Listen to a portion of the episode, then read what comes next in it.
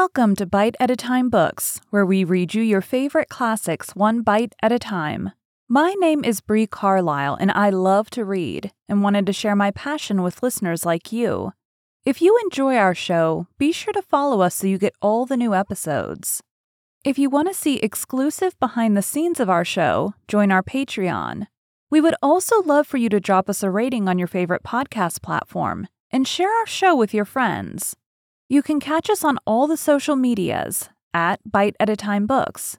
We are now part of the Bite at a Time Books Productions Network. If you ever wondered what inspired your favorite classic novelists to write their stories, what was happening in their lives or the world at the time, check out Bite at a Time Books Behind the Story, Tuesday starting January 4th, wherever you listen to podcasts. Today we will be continuing Jane Eyre by Charlotte Bronte. Chapter 3 The next thing I remember is waking up with the feeling as if I had a frightful nightmare and seeing before me a terrible red glare crossed with thick black bars. I heard voices, too, speaking with a hollow sound as if muffled by a rush of wind or water. Agitation, uncertainty, and an all predominating sense of terror confused my faculties. Ere long, I became aware that someone was handling me, lifting me up and supporting me in a sitting posture, and that more tenderly than I had ever been raised or upheld before. I rested my head against a pillow or an arm and felt easy. In five minutes more, the cloud of bewilderment dissolved. I knew quite well that I was in my own bed, and that the red glare was the nursery fire. It was night. A candle burnt on the table. Bessie stood at the bed foot with a basin in her hand, and a gentleman sat in a chair near my pillow, leaning over me.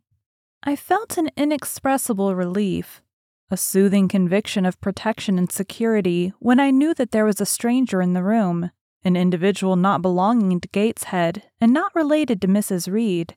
Turning from Bessie, though her presence was far less obnoxious to me than that of Abbot, for instance, would have been, I scrutinized the face of the gentleman. I knew him. It was Mr. Lloyd, an apothecary, sometimes called in by Mrs. Reed when the servants were ailing. For herself and the children, she employed a physician. Well, who am I? he asked. I pronounced his name, offering him at the same time my hand. He took it, smiling and saying, We shall do very well by and by. Then he laid me down, and addressing Bessie, charged her to be very careful that I was not disturbed during the night. Having given some further directions, and intimated that he should call again the next day, he departed. To my grief, I felt so sheltered and befriended while he sat in the chair near my pillow, and as he closed the door after him, all the room darkened and my heart again sank. Inexpressible sadness weighed it down. Do you feel as if you should sleep, miss? asked Bessie, rather softly. Scarcely dared I answer her, for I feared the next sentence might be rough. I will try. Would you like to drink, or could you eat anything? No, thank you, Bessie. Then I think I shall go to bed, for it is past twelve o'clock, but you may call me if you want anything in the night. Wonderful civility, this. It emboldened me to ask a question. Bessie, what is the matter with me? Am I ill? You fell sick, I suppose, in the red room with crying. You'll be better soon, no doubt.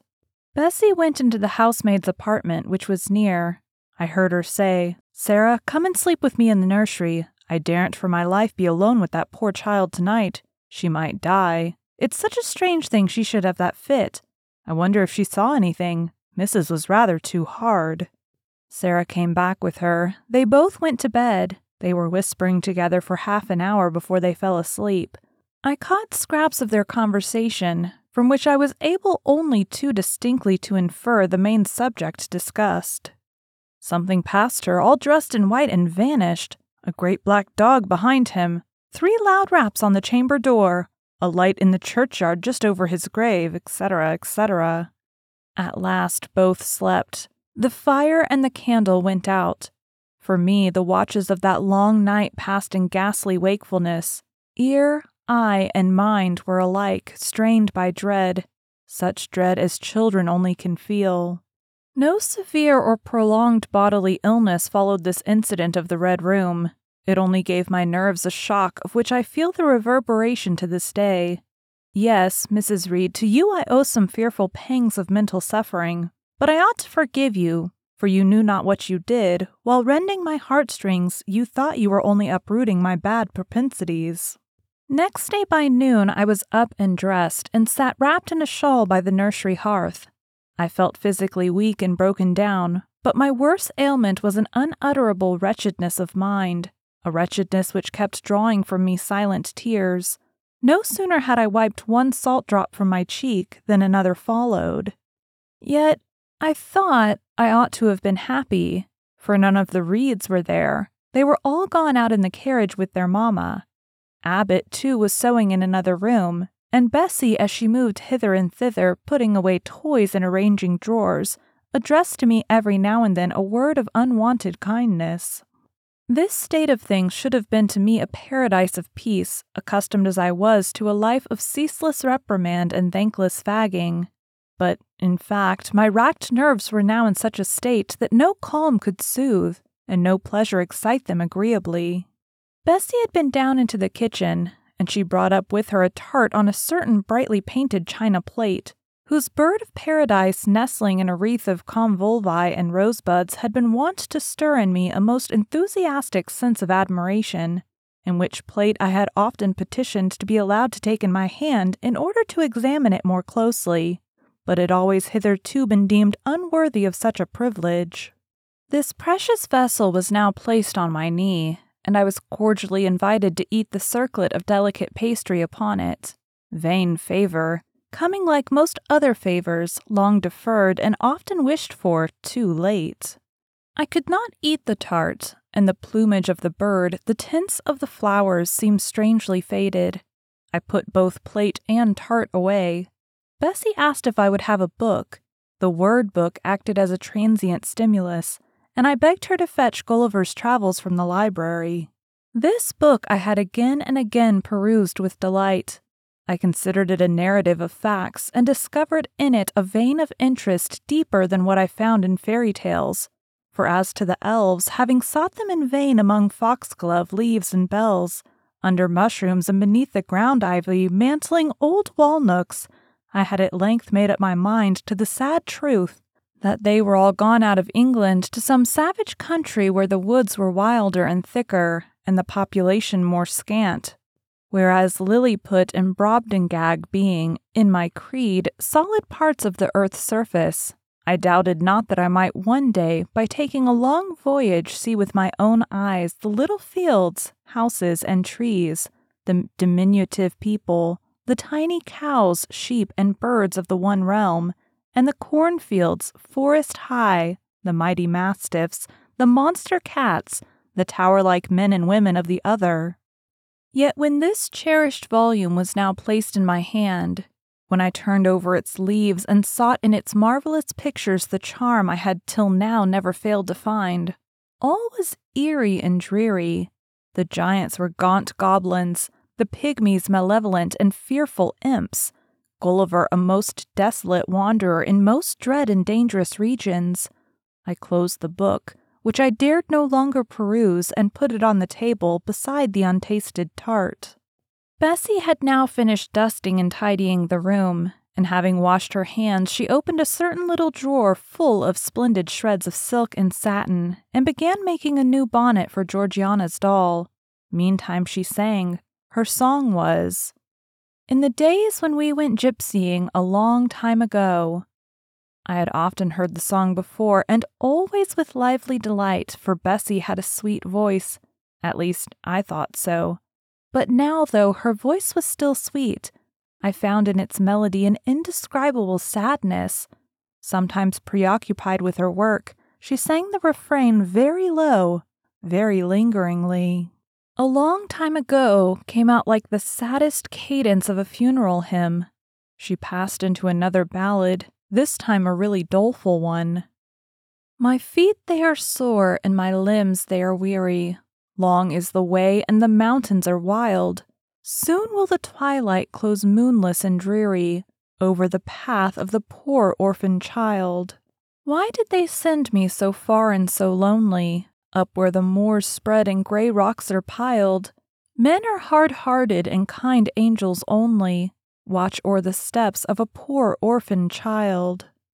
Yet distant and soft the night breeze is blowing, clouds there are none, and clear stars beam mild.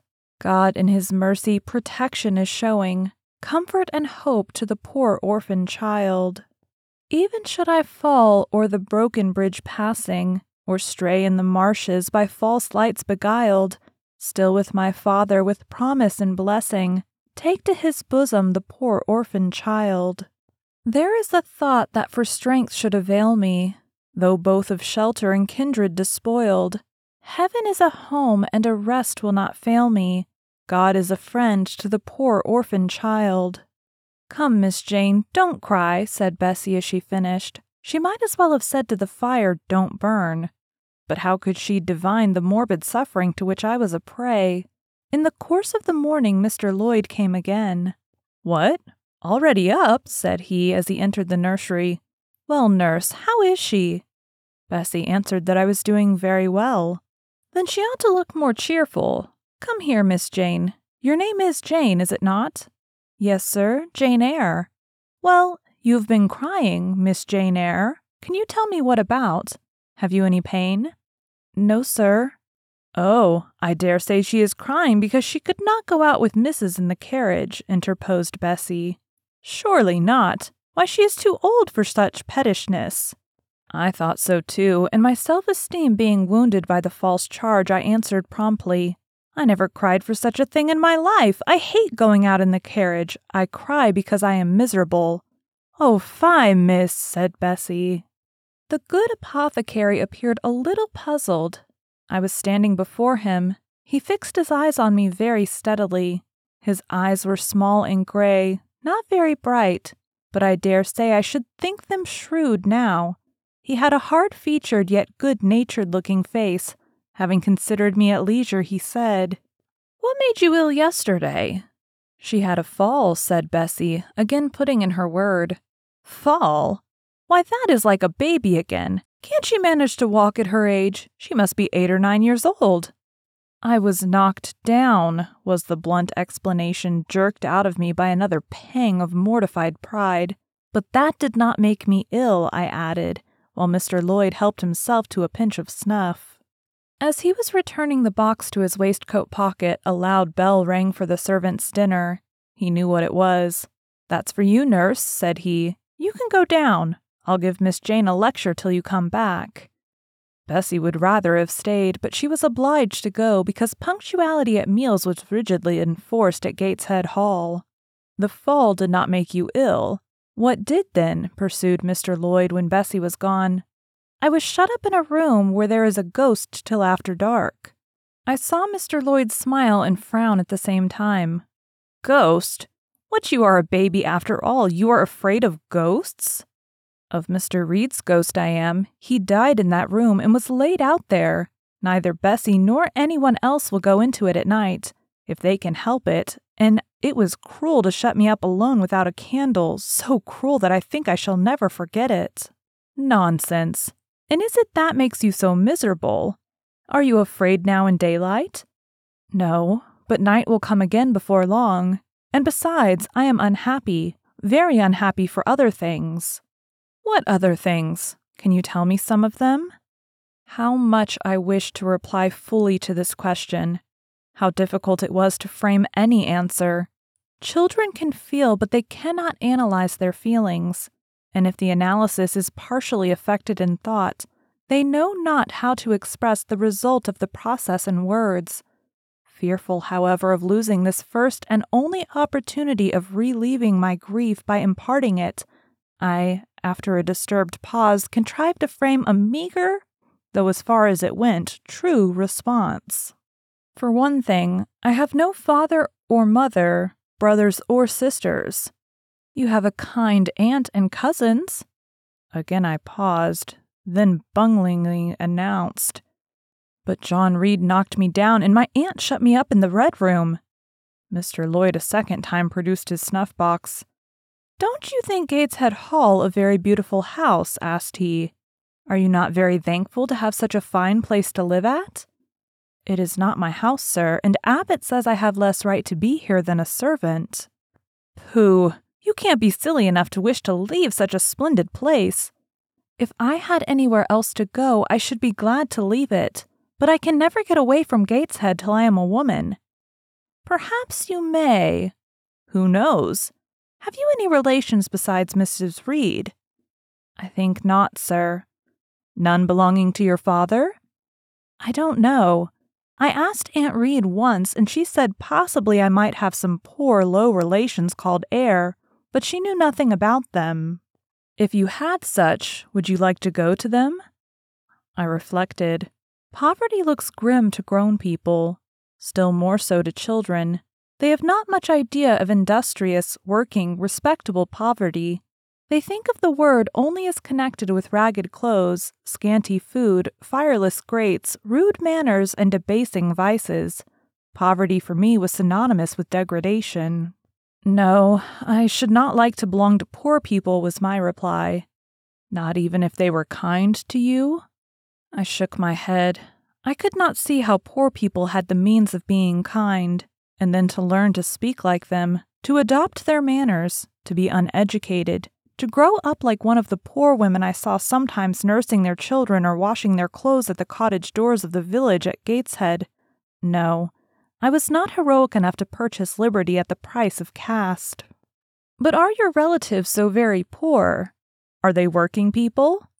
I cannot tell. Aunt Reed says if I have any, they must be a beggarly set. I should not like to go a begging. Would you like to go to school? Again, I reflected. I scarcely knew what school was. Bessie sometimes spoke of it as a place where young ladies sat in the stocks, wore backboards, and were expected to be exceedingly genteel and precise. John Reed hated his school and abused his master, but John Reed's tastes were no rule for mine. And if Bessie's accounts of school discipline, gathered from the young ladies of a family where she had lived before coming to Gateshead, were somewhat appalling. Her details of certain accomplishments attained by these same young ladies were, I thought, equally attractive. She boasted of beautiful paintings of landscapes and flowers by them executed, of songs they could sing and pieces they could play, of purses they could net, of French books they could translate, till my spirit was moved to emulation as I listened. Besides, school would be a complete change. It implied a long journey, an entire separation from Gateshead, an entrance into a new life. I should indeed like to go to school, was the audible conclusion of my musings. Well, well, who knows what may happen, said Mr. Lloyd as he got up. The child ought to have change of air and scene, he added, speaking to himself.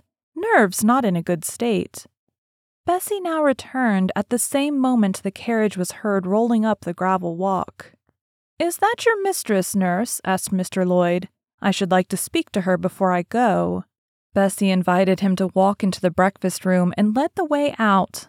In the interview which followed between him and Mrs. Reed, I presume, from after occurrences, that the apothecary ventured to recommend my being sent to school, and the recommendation was no doubt readily enough adopted, for as Abbot said in discussing the subject with Bessie when both sat sewing in the nursery one night after I was in bed, and as they thought asleep, Mrs. was, she dared say, glad enough to get rid of such a tiresome, ill conditioned child, who always looked as if she were watching everybody and scheming plots underhand. Abbot, I think, gave me credit for being a sort of infantine Guy Fawkes. On that same occasion, I learned, for the first time from Miss Abbot's communications to Bessie, that my father had been a poor clergyman, that my mother had married him against the wishes of her friends, who considered the match beneath her, that my grandfather Reed was so irritated at her disobedience he cut her off without a shilling, that after my mother and father had been married a year, the latter caught the typhus fever while visiting among the poor of a large manufacturing town where his curacy was situated, and where that disease was then prevalent, that my mother took the infection from him and both died within a month of each other.